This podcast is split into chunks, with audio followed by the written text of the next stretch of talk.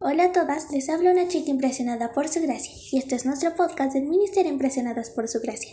Y estás escuchando Reto de Lectura 365, una chica impresionada por la palabra.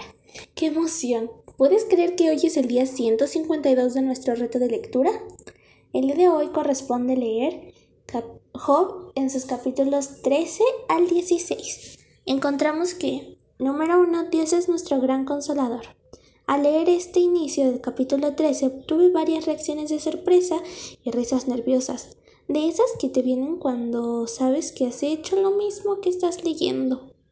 Tristeza, en fin, pensé un sinfín de cosas. Porque pude ponerme en los zapatos de Job y sentir el hastío en sus palabras. Personas como los amigos de Job son como metal que resuena, ya que sus palabras para él no son de ánimo, sino más bien de molestia.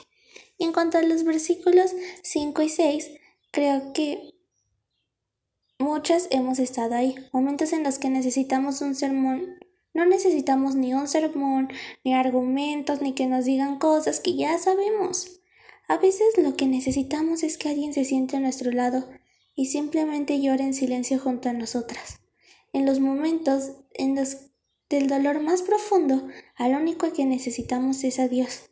Él sabe quién es quién él es quien sabe el consuelo que necesitamos. Y no olvides que fue Dios quien diseñó y orquestó esta situación en la que estás. Así que es solo el que encontrarás las respuestas que tu alma tanto desea.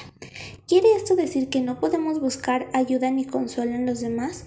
Por supuesto que sí lo puedes hacer, pero pongamos nuestros ojos en el lugar correcto cuando estemos sufriendo y cuando nos toque consolar a alguien sepamos ser sabias y dirigir al que sufre al lugar correcto, Dios. Número 2. La fe es necesaria para vivir la vida cristiana. En medio de su desesperación, Job sigue hablando y nos encontramos de repente en el capítulo 14, donde aborda el tema que muchos seres humanos tenemos, tendemos a ignorar consciente o inconscientemente, la brevedad de la vida. Aquí vemos a Job ejemplificando la frustración que muchas veces podemos sentir cuando no podemos hallar las respuestas. En ocasiones, fe es tener que luchar por medio de la oscuridad en lo profundo del pozo del dolor y de la desesperación para encontrar esas respuestas, pero luchamos con Dios, no con las demás, no con Dios, no contra los demás. Debemos recordar que ese mismo Dios que describe Job en este capítulo es el mismo Dios donde vamos a encontrar en esta vida o en la venidera esa respuesta. Por eso es que cuando conectamos con el Antiguo Testamento encontramos estas declaraciones que en su mayoría no son consejos, sino más bien mandatos. Por tanto, animados siempre y sabiendo que mientras habitamos en el cuerpo estamos ausentes del Señor porque por fe andamos, no por vista. Segunda de Corintios capítulo 5 versículos 6 y 7. Todo lo que no procede de la fe es pecado. Romanos 14 23. Ahora bien, fe es la certeza de lo que se espera y la convicción de lo que no se ve, porque ella recibieron aprobación los antiguos. Por la fe entendemos que el universo fue preparado por la palabra de Dios, de modo que lo que no se ve de lo que se ve no fue hecho de cosas visibles. Hebreos capítulo 11 versículos 1 y 3. ¿Estás en estos momentos sufriendo? En el pozo de la desesperación. Mira tú a Dios. Aún en el momento en el que esté oscuro, Él está junto junto a ti. En los capítulos 15 y 16 sigue esta conversación entre Elifaz y Job. Siguen la misma narrativa. Su amigo sigue esperando a que Job reconozca su pecado y pida perdón y por arte de magia, voilà, todo vuelve a la normalidad en la vida de su amigo. En su respuesta a esto, seguimos viendo a Job que mantiene una postura firme. Los caminos de Dios no son los nuestros. La economía de Dios funciona diferente a la nuestra y a la del mundo.